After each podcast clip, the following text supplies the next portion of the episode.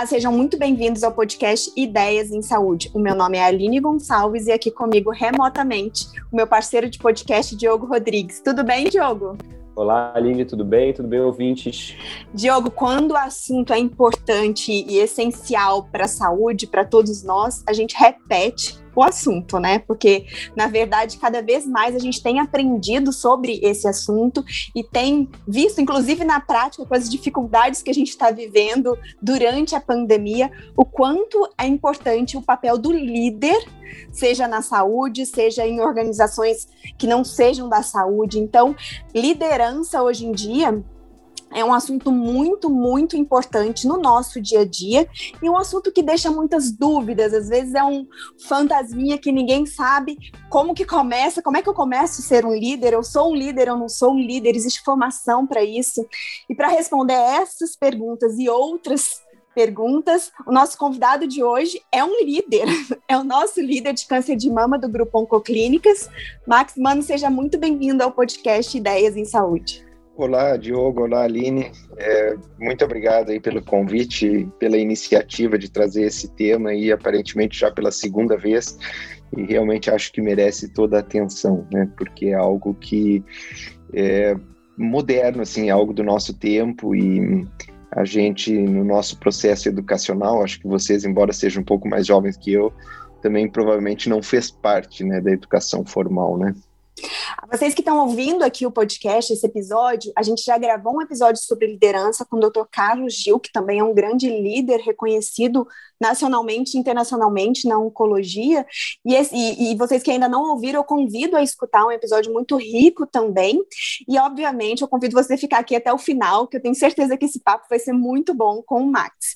Max, para quem está ouvindo a gente, para te conhecer melhor, muitos já conhecem, mas conta um pouquinho para a gente da, da, sua história, da sua formação e como que você se interessou e buscou essa questão de liderança, aperfeiçoamento nessas habilidades e, e, e treinou, né, formalmente, né, Max? Conta para gente. Então, Aline, é, eu sou médico, né? Eu vejo até hoje eu atuo vendo pacientes, né? Embora tenha acumulado outras funções, ainda sou primariamente médico. E eu me formei no Rio Grande do Sul, tá? me formei em 1996, depois fiz residência também em, em clínica e oncologia no Rio Grande do Sul.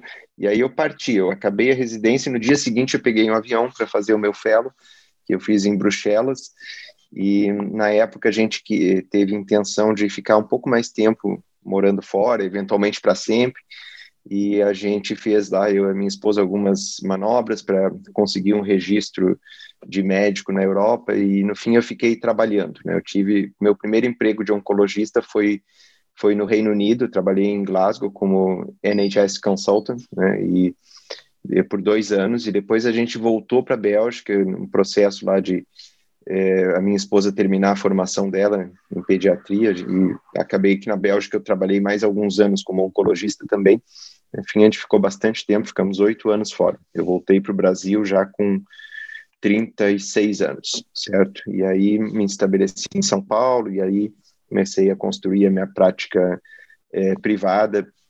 E eu comecei trabalhando em São Paulo, é, minha porta de entrada foi um hospital público, inclusive, né, o HC lá, o ICESP, e depois disso surgiu a oportunidade na prática privada e, enfim, depois que nem muitas pessoas, depois de muitos anos de pressão lá no sistema público, né, eu eu fui repensando e tentando me tornar mais eficiente no que eu fazia, né? Então, eu acabei decidindo que em algum momento eu estava extremamente sobrecarregado de assistência, né? E eu, eu que gosto muito da parte acadêmica, estava precisando repensar minha vida e, e reservar mais tempo para a parte acadêmica, porque curiosamente no Brasil, às vezes você está num serviço que você diz acadêmico, né, é um hospital público e tal, é, no fundo não é, você é, é carregado de assistência, ganha uma clínica com 20, 30 pacientes, e no fim do dia não tem energia para mais nada. Então eu tive o sentimento, naquele momento da minha carreira, eu estava com uns 42 anos, que eu precisava fazer algo diferente para abrir um tempo para entrar coisas novas para mim. É um, momento que acontece para muitas pessoas, dos 40 aos 45, a gente repensar a carreira e o que, que a gente está fazendo, o que, que a gente quer fazer dali para frente.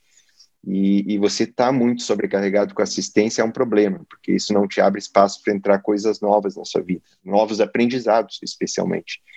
Então, eu tive esse forte sentimento e eu tomei a decisão muito difícil de sair do, do ICESP. Inclusive, eu era docente da USP, né? Um cargo até cobiçado. Tem gente que espera uma carreira inteira para ser uma vaga de docente. Eu não simplesmente achei que não estava sendo mais produtivo para mim e larguei tudo.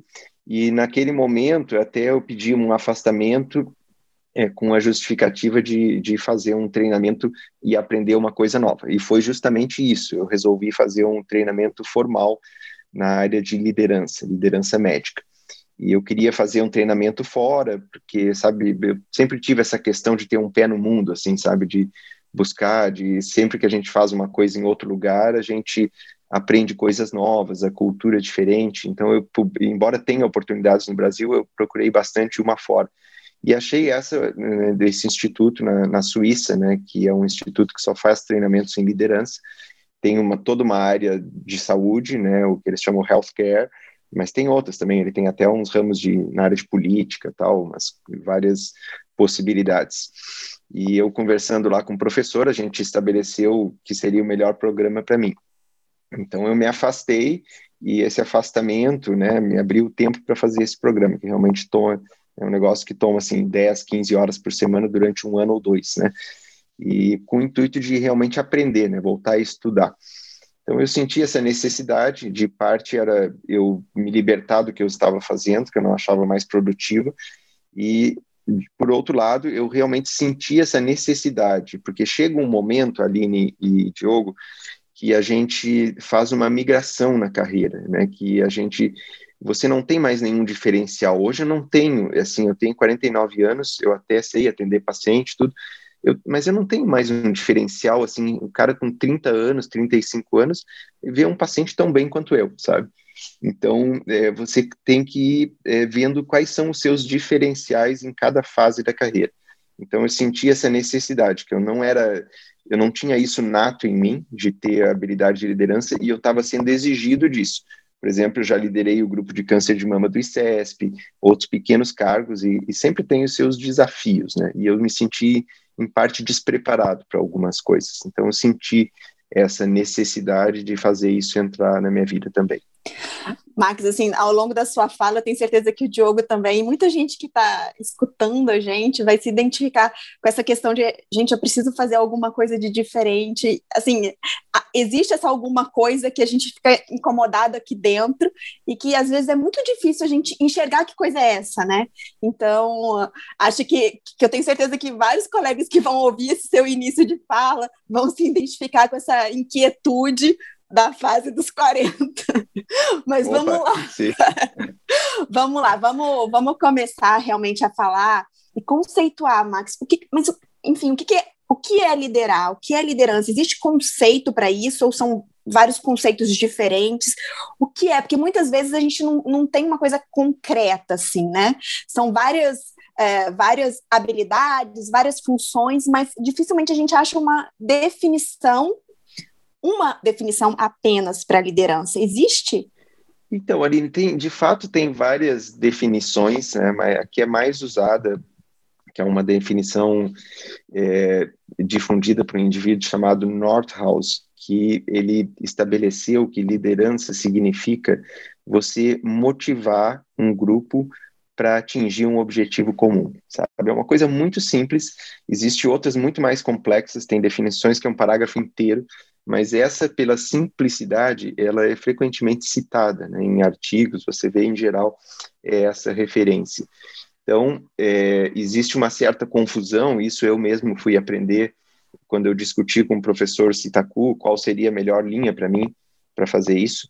Eu descobri que eles tinham dois braços totalmente diferentes de treinamentos, porque existe muita confusão entre gestão e liderança, certo? Então, é, são coisas realmente muito diferentes. Né? A gestão é algo que você se prepara para controlar. Então, você aloca recursos, você, é, você demite, você contrata.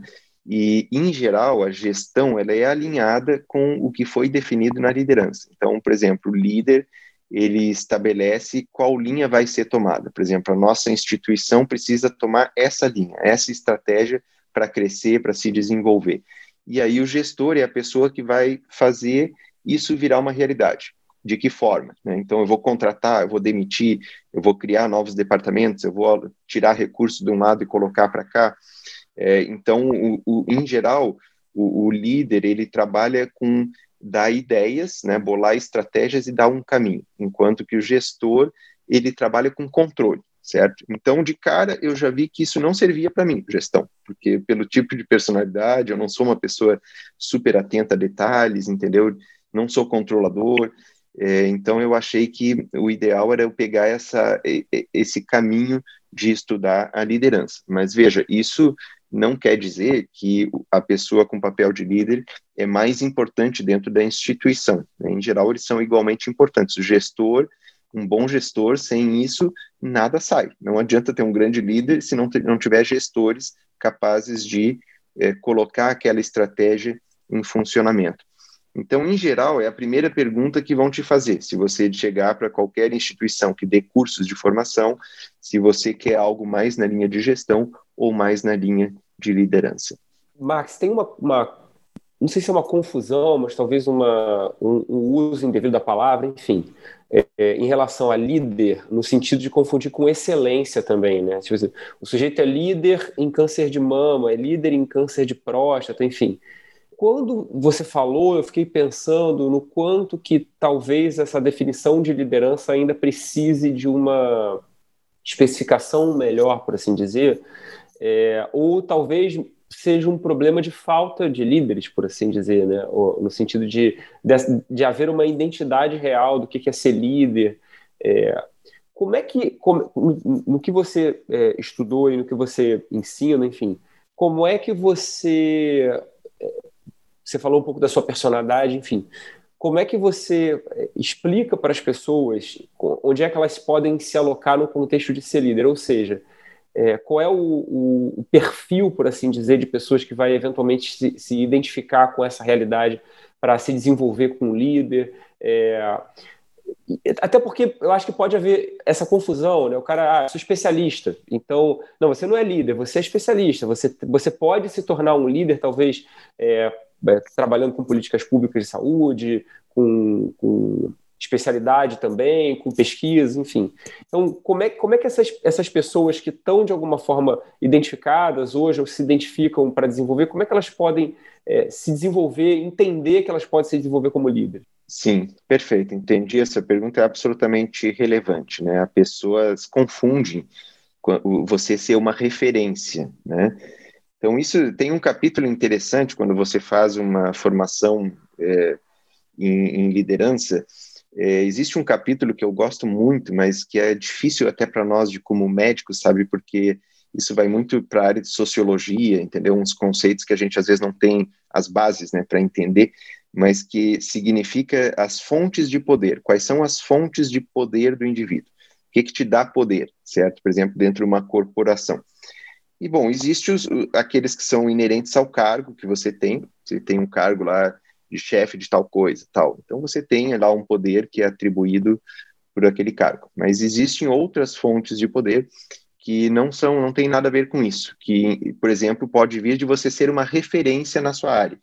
É o que você está dizendo, certo? Ou então que você é um cara tão admirável que as pessoas têm uma admiração especial por você e você acaba tendo uma pequena fonte de poder através de admiração. Então, expertise ou admiração por outros motivos. Então, são fontes informais de poder, mas que às vezes até são mais poderosas do que ter um cargo em si, entendeu? Então, é, uma, é um assunto um pouco interessante. Mas aí ela está essa questão, você ser uma referência, ser muito bom naquilo que faz, por exemplo, atender pacientes com câncer de mama que essa é a minha atividade dentro da clínica.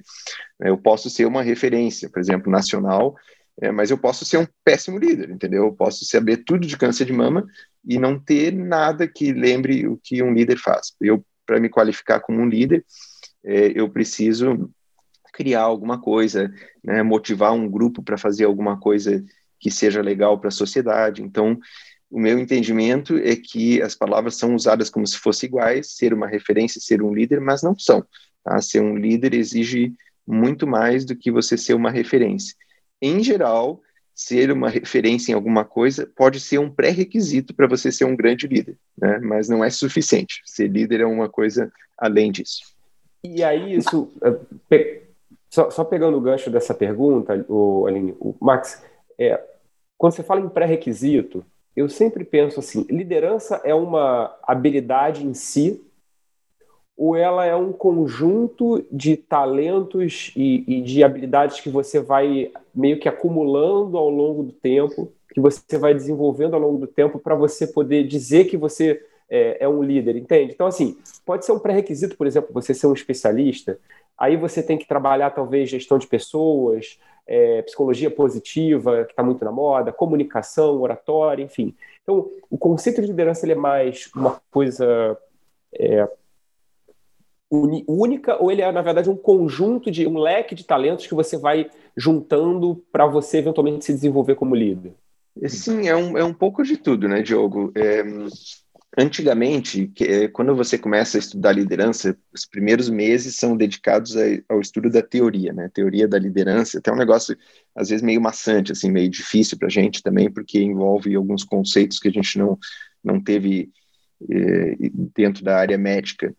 Mas antigamente, eh, lá na década de 50, 60, a liderança era altamente ligado a um conceito chamado de traços sabe? Então, traços de personalidade. Então, o líder, ele era, na, na 50 anos atrás, 60 anos atrás, associado a uma imagem. E, geralmente, era, assim, uma imagem associada, inclusive, a traços físicos, não só traços de personalidade. Você via uma foto de um líder, em geral, era um homem, certo? Um homem branco, alto e de, com uma fisionomia bonita tal, sabe? Era ridículo, mas você tem uns slides que eu tenho que mostra na época, lá na década de 50, isso usado como imagem, entendeu? Era, era explorado como imagem de um líder. E depois, assim, isso mudou um pouquinho, mas durante muito tempo ainda se explorava traços de personalidade. Então, a pessoa que tinha uma personalidade é, dominadora, que era extrovertida, que tinha boa comunicação interpessoal, todos esses eram traços que eles achavam que definiam um, um líder e que seriam até pré-requisitos para você se tornar um líder. E depois isso foi caindo por terra, né? Ao longo do tempo se mostrou que com o estudo, né, mesmo quem não tinha algumas dessas habilidades podia facilmente desenvolver. Né?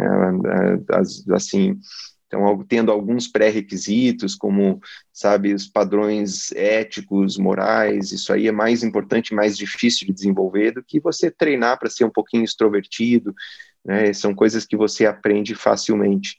Então isso foi mudando muito, né? Esse houve uma migração completa desses conceitos de traços, né? Traços físicos e traços de personalidades que em princípio seriam inatos, né? E isso caiu por terra. E hoje a gente sabe que a liderança, mesmo que você ache que não tem, é, se você tem a intenção de desenvolver essa habilidade, eu recomendo, né, para certas fases da carreira, especialmente, é, você pode desenvolver. Então, não é necessário ter esses pré-requisitos não físicos ou de personalidade. Se isso responde um pouquinho a pergunta. Max, assim, sempre que a gente lê, a gente estuda sobre liderança, uma das primeiras palavras que eles usam, que todos os autores usam, é a questão de você cuidar das pessoas, né? Você bota o foco no seu time, nas pessoas, você tem que ter a empatia, você tem que dar um bom exemplo, você tem que ser uma pessoa confiável, né, com credibilidade. Então, isso me parece que realmente é, é toda uma questão de primeiro, eu preciso ter esse desenvolvimento pessoal, adquirir essas capacidades, né, de, de, de gerar empatia, de ser cada vez mais é, confiável e passar credibilidade para minha equipe. É, algumas vezes isso me parece que, que tem alguma fórmula para ser feita, mas fui dar uma olhada e parece que existem alguns modelos de liderança, né? Então tem modelos de liderança que a gente que, que o líder ele empodera o seu grupo, ele distribui as funções, ele, ele faz aquela pessoa que está no time se sentir importante dentro do time, né? Esses modelos, eles existem realmente na prática ou a prática é uma mistura deles? Como é que isso funciona? É, então, Aline, tem sim, é, então isso faz parte ainda desse capítulo introdutório, né? Existem mais de 10 teorias de liderança, que são esses modelos, né? E algumas ficaram muito defasadas, por exemplo, essas primeiras que eu mencionei, as teorias baseadas em traços, né, de, de personalidade, hoje são só, só tem um valor histórico, aliás, é usado até de maneira negativa, né, para você ver como, como a liderança não deve ser feita, né? Então, foram aparecendo novas teorias. Hoje, uma das que está mais em moda é transformacional, entendeu? Que trabalha muito esses conceitos. Agora, isso, o ideal é conhecer um pouquinho de todas, porque cada time tem uma característica, sabe? Uma coisa é você liderar, por exemplo, um grupo que faz um trabalho, sei lá, bastante manual de pessoas que tiveram um nível educacional relativamente básico. É, outra coisa é você liderar um grupo, é, sei lá, de pessoas com formação é, superior, com pós-graduação, gente extremamente qualificada, né? Então, por exemplo, você tem que ajustar, né, o quanto você usa de estratégias coercivas em certas situações, quanto você usa estratégias de trabalhar com recompensas e punições, em algumas situações elas ainda são necessárias, né, dependendo do contexto. Mas isso, por exemplo, não funcionaria no nosso grupo. Temos um grupo lá de câncer de mama, dentro do qual eu tenho os maiores líderes do Brasil, é, não, nunca funcionaria uma, uma estratégia desse tipo, né? Eu preciso lá é, ver o que, que vocês precisam para se desenvolver mais, é, como, como que eu vou gerar essas oportunidades para as pessoas se desenvolverem, inclusive a sua própria liderança. Então, aqui vai mais um estilo né, transformacional, assim, de você também identificar ali necessidades que as pessoas têm é, específicas, né? Elas podem se tornar grandes líderes. Todos são grandes líderes potenciais, mas a gente tem que dar uma olhada é, o que, que cada um precisa especificamente desenvolver. Então, é, não tem como aplicar uma regra, sabe? A regra depende do tamanho do seu time, do tamanho do seu time, é, depende é, da, do grau de formação do seu time e da expectativa deles. Você falando assim muito, muito assim na minha cabeça faz o sentido também do líder atuar como um mentor da equipe. Isso é isso vale, isso acontece? É uma mentoria isso, Max? Ou, ou é um diagnóstico do seu grupo que você vai desenvolver cada um é, em prol daquele propósito comum do grupo, da empresa, enfim? Ou não deixa de ser uma mentoria? É, não deixa de ser, né? Eu acho que é uma mentoria, a gente tem que entender o que, que cada um quer, cada um tem uma fase diferente de desenvolvimento, alguns é, precisam melhorar. Então, dá, de cara, assim, rapidamente você vê né, o que, que cada um precisa desenvolver. Alguns é puramente é, questões de inteligência emocional, que não são fáceis, mas que podem ser melhoradas, né? Outros é a questão da comunicação interpessoal, é, outros é, são pessoas que às vezes precisam de dar um, um, um reforço no CV para se desenvolver é, gradualmente, e outros já estão num estágio né, de desenvolvimento que a gente já pode trabalhar é, uma questão de liderança, mas é uma coisa que tem que surgir um pouco de dentro da pessoa, sabe, Aline? Não adianta eu chegar e dizer assim, ah, Diogo, é, vou te transformar num líder, você vai fazer tal formação, né? É uma coisa que tem que partir da pessoa, eu acho que se dá conta dessa necessidade e de você querer, né? Ninguém pode, ninguém pode ser obrigado a querer liderar um grupo ou querer aprender a fazer isso. Então, é, é, algo que, em geral, na minha experiência, as pessoas se dão conta ali naquela faixa dos 40 aos 50 anos, e realmente é um momento legal da carreira, assim, para a gente rever o que a gente faz e, e pensar se a gente não quer partir para a próxima etapa.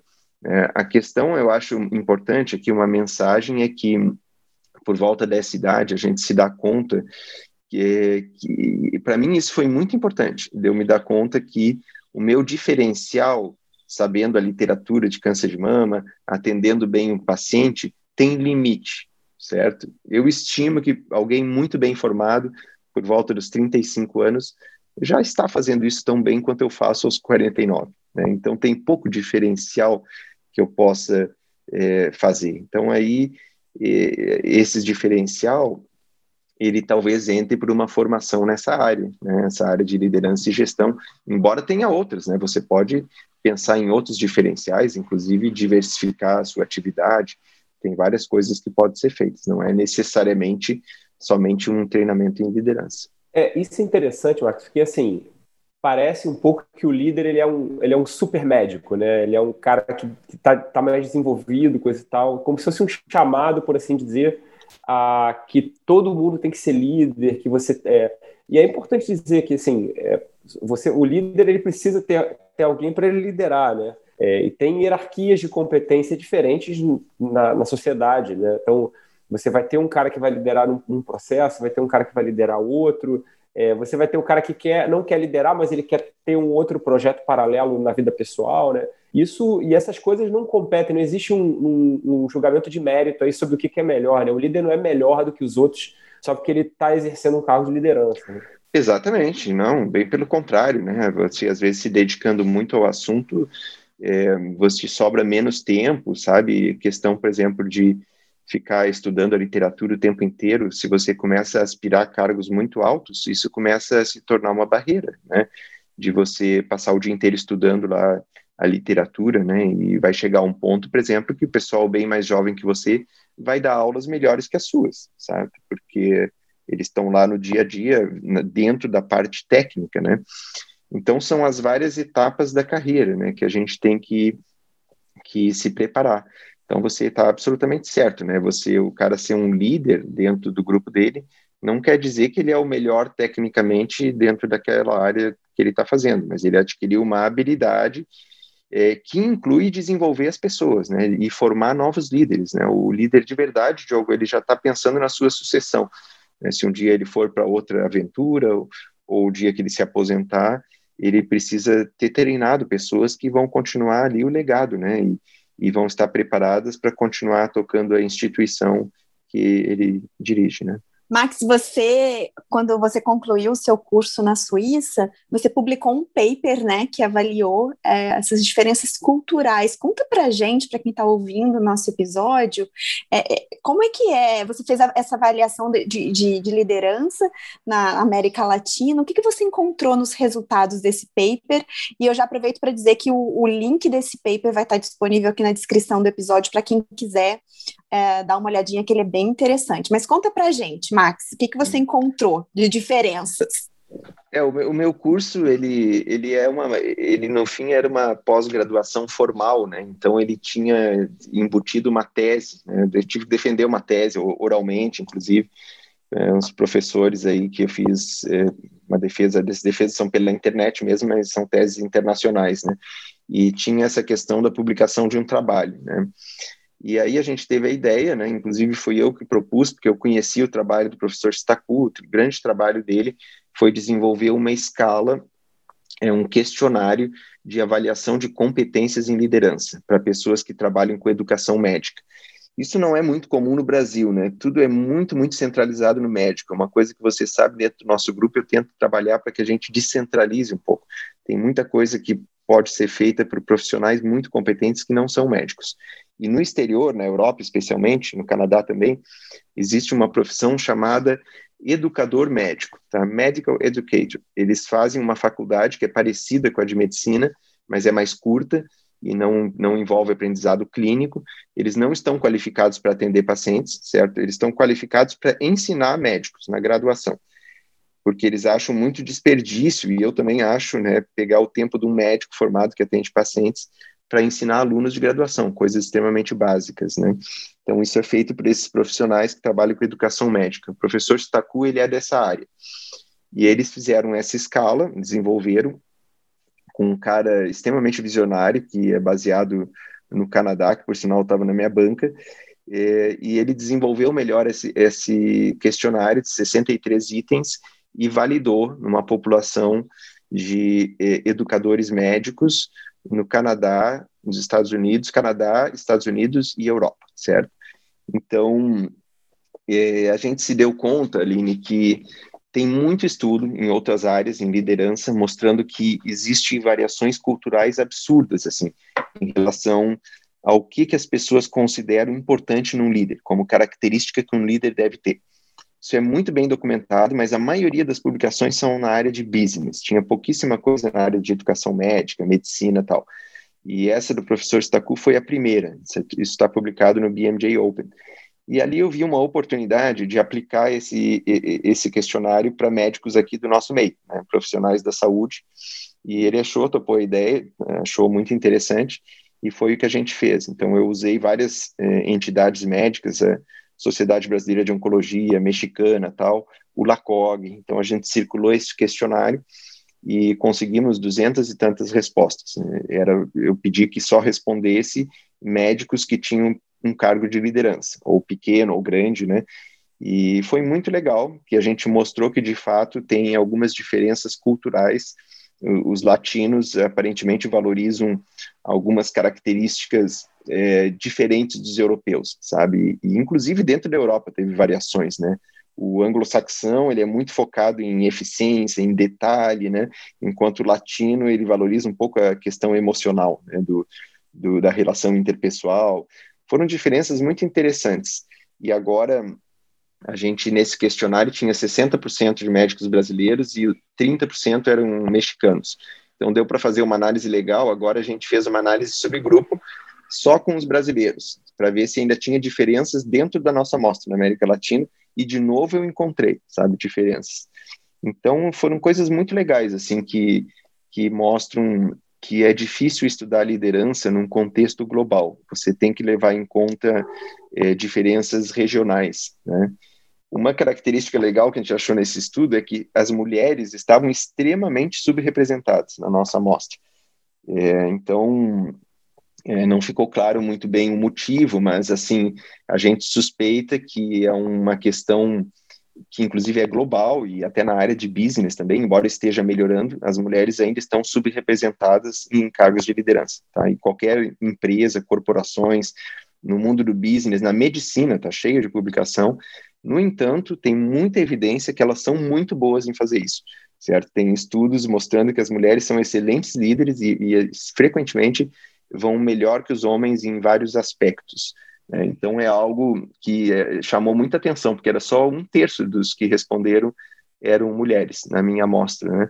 Isso não prova que as, elas estão subrepresentadas, mas levanta uma forte suspeita. Né? Eu vou te dizer que mulher lidera casa, não estando dentro de casa. Então, ó, eu acho que a gente tem que. Vou, vou, vou reunir com as coleguinhas e vamos, vamos mudar esse cenário aí. Porque o poder da mulher agora... de liderar, eu vou te dizer uma coisa, hein? A atual não, presidente da sociedade líderes, é uma né? mulher, né? É, a Clarice. Na pandemia, na pandemia agora é um ótimo exemplo, né? Os, os líderes que se sobressaíram né, nessa situação extrema, de extrema gravidade, a pandemia, foram líderes é, mulheres, né? Pode ver, né? Foi a melhor performance e isso ocorre, tem bastante evidência. Uma, uma característica que apareceu no nosso, no nosso survey é que as mulheres é, vão muito bem na questão de inovação, sabe? Foi a característica que mais diferenciou mulher de homem. O resto não, vi, não vimos tanta diferença. E, e, não é o único dado, tá? Eu achei outros na área de, de negócios que mostram que as mulheres é, valorizam muito as habilidades de inovação, né? E então achei isso muito interessante. Eu consegui replicar ali na área médica um dado que já foi mostrado em outros domínios, né? É, e aqui, para quem está ouvindo o, o, episódio, esses dias eu escutei um, um episódio com a Luísa Helena Trajano, que é a, a, presidente do, do Magazine Luiza, né? E realmente esse episódio foi é muito interessante porque ela fala de, de liderança e tudo que ela fala de liderança que ela fez ao longo da pandemia, baseado é, dentro do Magazine Luiza, isso muitos daqueles conceitos a gente consegue encaixar perfeitamente. Por que, que não fizeram isso na saúde em algum momento durante essa crise que a gente está vivendo? Foi um episódio do Insider, então fica a dica para quem quiser escutar no podcast Insider. Uh, o episódio com a Luísa Helena Trajano foi muito bom. Max, além dessa sua publicação aqui com os nossos dados né, nacionais, né, você falou que 60% dos médicos que que, que responderam ao seu, seu, questionário foram aqui do Brasil, existe alguma outra publicação nacional? A gente tem alguma outra caracterização nesse tipo, é, nesse perfil aqui, aqui do Brasil ou não? É, é, é bem raro esse tipo de publicação aqui. Aline, eu acho que é bem raro. Eu não achei, sabe? Mas eu não, eu não confesso que eu não fiz uma, uma pesquisa específica sobre isso, se tinha outras na área de liderança, mas é, não acho que seja comum. Aliás, é, isso é, é, quando eu acabei o meu curso, né, eu fiquei tão envolvido lá com o professor, e o nosso trabalho foi um, a gente achou um super sucesso, assim, é, eles me convidaram para virar professor associado. Hoje eu sou professor associado do Instituto, eu atuo em algumas atividades de ensino deles, entro em algumas teses internacionais, é, e, sobretudo, a gente publica ainda algumas coisas é, relacionadas à liderança, né? E eles publicam bastante coisa, sabe? É, então, assim, isso eu identifiquei ali, Aline, uma oportunidade de diversificação acadêmica, né? Porque uma coisa que eu me dei conta aqui no Brasil, é as barreiras para você fazer uma carreira acadêmica são tremendas, né? São fenomenais. Então a gente ainda não conquistou uma credibilidade internacional, entendeu? Às vezes você faz um trabalho legal, é super difícil de publicar, a gente não consegue fazer clinical trials, a gente só entra em estudos da indústria. E já faz tempo que eu identifiquei, eu dei uma guinada, assim, há uns anos atrás, para fazer mais estudos de survivorship, sabe? Coisas que, usando muito desse, dessas estratégias de fazer surveys, né? E aí eu abri esse novo leque de publicar esse, nesse domínio, sabe, de, de, de, liderança. Então esse foi um exemplo, essa publicação que você mencionou do JDO, agora vai, deve estar por sair uma segunda, que é uma análise de subgrupo, eu publico algumas coisas com o pessoal do instituto, dos alunos deles, né?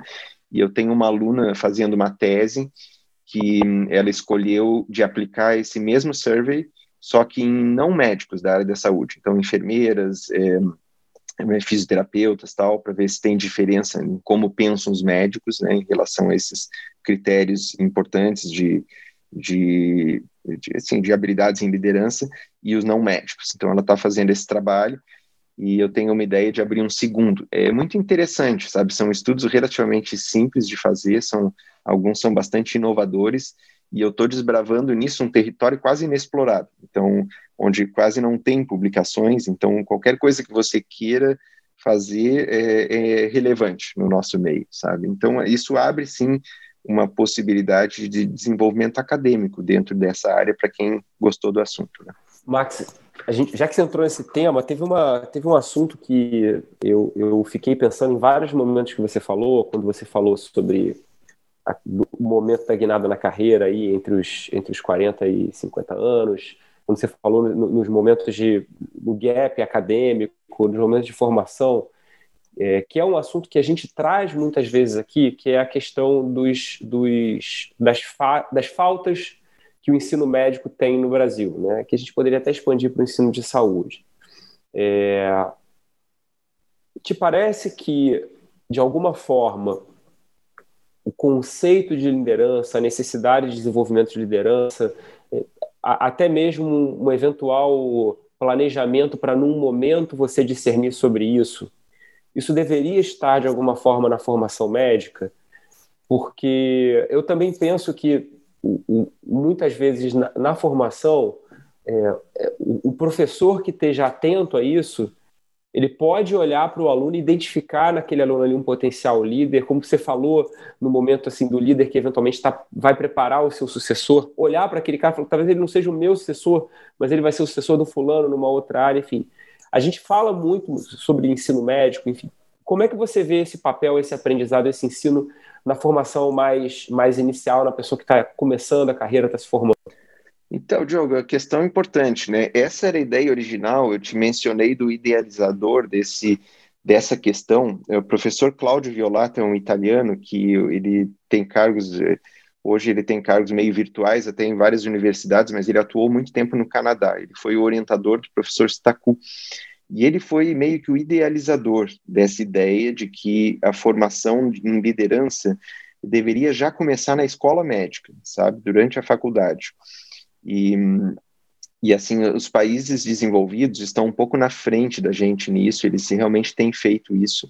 Eu procurei bastante para uma aula que eu fiz recentemente, para o meu artigo, para usar como referência, nos CVs de faculdades no Brasil, embora eu não estou dizendo que não tem em outras, mas eu só achei isso claramente dentro da grade como uma disciplina oficial no currículo da Faculdade de Medicina do Albert Einstein, sabe? Que dizem alguns que é o mais moderno do Brasil. Eles realmente investiram muito em fazer um currículo é, ultramoderno para a faculdade de medicina deles, que eu acho que ainda nem formou a primeira turma, eles devem estar acabando por agora. Então, está lá entre o terceiro e o quarto ano, eles têm um espaço na grade, que é uma disciplina que ensina liderança e também gestão. Então, tenho até a grade deles num slide fotografado. Né? E não duvido que outras tenham essa iniciativa, mas eu acho fundamental é, dar essa noção para os alunos é, desde o começo, que eles mesmo pressionem que isso seja incluído na formação deles, né? Embora você também possa buscar isso de várias fontes. Tem muitos cursos, né? Depois a gente vai tentar até passar para vocês algumas é, possibilidades, até no Brasil, que eu conheço menos, mas eu sei que tem também. É, você pode buscar isso por fora, mas assim, para plantar a sementinha, né? Nem todo mundo vai ter, todo aluno vai ter o discernimento de se dar conta que está faltando aquilo no, no currículo da faculdade dele. Então, o ideal seria semear, pelo menos não esgotar o assunto, mas botar a sementinha lá que a pessoa pode querer se desenvolver paralelamente, né? É, e, e, evitar até um problema, tipo eu, eu parar tudo que eu estou fazendo aos 45 anos de idade para fazer uma formação específica, de repente era algo que eu podia ter feito mais cedo na carreira em paralelo com tudo que eu fui desenvolvendo, né? A gente já conversou também sobre outros temas aqui que a gente que a gente ponderou essa questão, né, como empreendedorismo, educação financeira, coisa que, que, os alunos de medicina, os residentes, talvez, eles já precisavam ter essa sementinha, esse, esse insight ali para eles desenvolverem e não se dar conta depois de alguns anos de, de formação, né, de que é possível se desenvolver nessas áreas, porque muito provavelmente, se essa sementinha for plantada mais precocemente, no futuro a gente, a gente terá grandes líderes empreendedores na saúde que vão fazer toda a diferença nesse contexto social, né? Max, a nossa conversa já está finalizando, infelizmente, mas a gente já pode deixar uma outra conversa marcada, né, Diogo? É, mas eu queria saber da sua perspectiva, assim, a gente vivendo esses, esse ano e meio de pandemia, toda essa confusão, essa crise, essa tragédia que a gente está vivendo no nosso dia a dia, mas a gente sempre espera passar aqui para quem está ouvindo a gente alguma mensagem, alguma, alguma questão mais positiva do que a gente pode tirar de toda essa tristeza que a gente tem vivido no nosso dia a dia. E eu acho que uma grande lição que a gente pode tirar, e eu queria saber a sua opinião, é que definitivamente a gente precisa de novos líderes e que as, precisas, as pessoas precisam acordar para isso, né? Então, assim, queria muito que você desse essa opinião, até para fomentar essa, essa sementinha dentro de quem está ouvindo a gente, da necessidade que a gente tem de grandes líderes que seja dentro do seu consultório, da sua clínica, da sua empresa, do seu estado, do seu país, em todas as instâncias, né? Desculpa, Marcos, só complementando o que a Aline falou, ficou claro nessa pandemia que quando os bons líderes médicos eles não estão preparados, eles não dão, não dão passo à frente, começa a surgir na sociedade um monte de espertalhão, um monte de gente, um monte de. E isso acaba fazendo mal, né? Então, isso é, isso é, é urgente e necessário, né? Não, acho que é perfeito, né? Eu acho que essa crise, sabe, a crise, quando a gente está dentro dela, é, a gente não consegue, às vezes, ter uma visão mais otimista, mas vejam, é aquela história, né? Grandes fortunas se fazem ao som de canhões e não de violinos, né? Então, é em geral, é dentro dessas situações que emergem eh, grandes lideranças, né, mais preparadas. E assim, a gente fala, a gente falou de líder, tal. Acho que isso faltou eu comentar. É, é, o, o, líder, ele, ele, mesmo pequenos cargos de liderança fazem muita diferença. Né? Às vezes a liderança pode ser dentro da família. Você pode usar esses conceitos dentro da sua família. Você é um líder ali dentro da sua família, dentro do seu pequeno grupo de médicos ali dentro da instituição. Mas, assim, a gente precisa, num contexto mais macro, né? Eu concordo totalmente, eu acho que ficou, escancarou aqui o total despreparo dos nossos líderes atuais tá? no Brasil, mas não só no Brasil, também em outros países, né? Então, eu acho que as pessoas aí, né, nas próximas eleições, têm que pensar em votar menos com a emoção e pensar né, o quanto aqueles líderes potenciais estão realmente é, preparados, né? Você não quer eleger um, um, chefinho, né? Você quer um líder, né? Um líder e um chefinho é uma coisa muito diferente, né? Então aí a, a, coisa até vai numa boa, mas quando encontra uma situação extrema, quanto, como essa pandemia, aí as carências elas escancaram, né? E a gente fica à mercê, né? A gente é, parecia um barco à deriva, né? E continuamos. Então, eu não sei, eu tenho a esperança que isso é, sirva de uma lição, que as pessoas vão pensar quando escolherem os seus líderes, é, pensar qual é o trajeto para aquela pessoa, se realmente ele se preparou para aquilo, né? E isso vale também para a medicina, vale para a política, vale para a medicina, né? Em qualquer área. É, a medicina tem as suas particularidades também, né, Diogo, de muita hierarquia, né? Sabe, líderes que só pensam no próprio ego. É, isso não, isso não é liderança, sabe? Isso aí foge totalmente do conceito. Né? A pessoa que está lá só pelo é, para mandar, pelo é, próprio ego, para se promover sua imagem pessoal. Isso aí, em geral, leva a instituição para a tragédia, né? E, ou um país inteiro, que é pior ainda, é muito mais grave, né? Então, é, não sei, eu tenho a esperança, sim, que isso vai servir de lição. Eu acho que as pessoas estão, sim, acordando, é, que precisam ser muito mais atentas para a escolha dos seus líderes, seja a nível de país, é, de política, a nível institucional também, né? É, então, acho que a mensagem é essa aí, né? Que nas situações extremas é quando a gente, é quando aparece o crescimento e as oportunidades, né? Max, queria te agradecer muito. Foi passou muito rápido o episódio, a conversa ela, ela foi muito boa e sempre é um tema que é muito caro para a gente e a gente espera que a gente possa estar tá falando mais vezes. Queria te agradecer, já deixar convidado, como ele falou, para um próximo para um próximo episódio. Obrigado aí e espero que vocês tenham gostado. Obrigado, Max. Eu que agradeço pela oportunidade, tudo de bom. Até a próxima. Obrigada, pessoal. Obrigada, Max. Tchau, tchau. Até a próxima.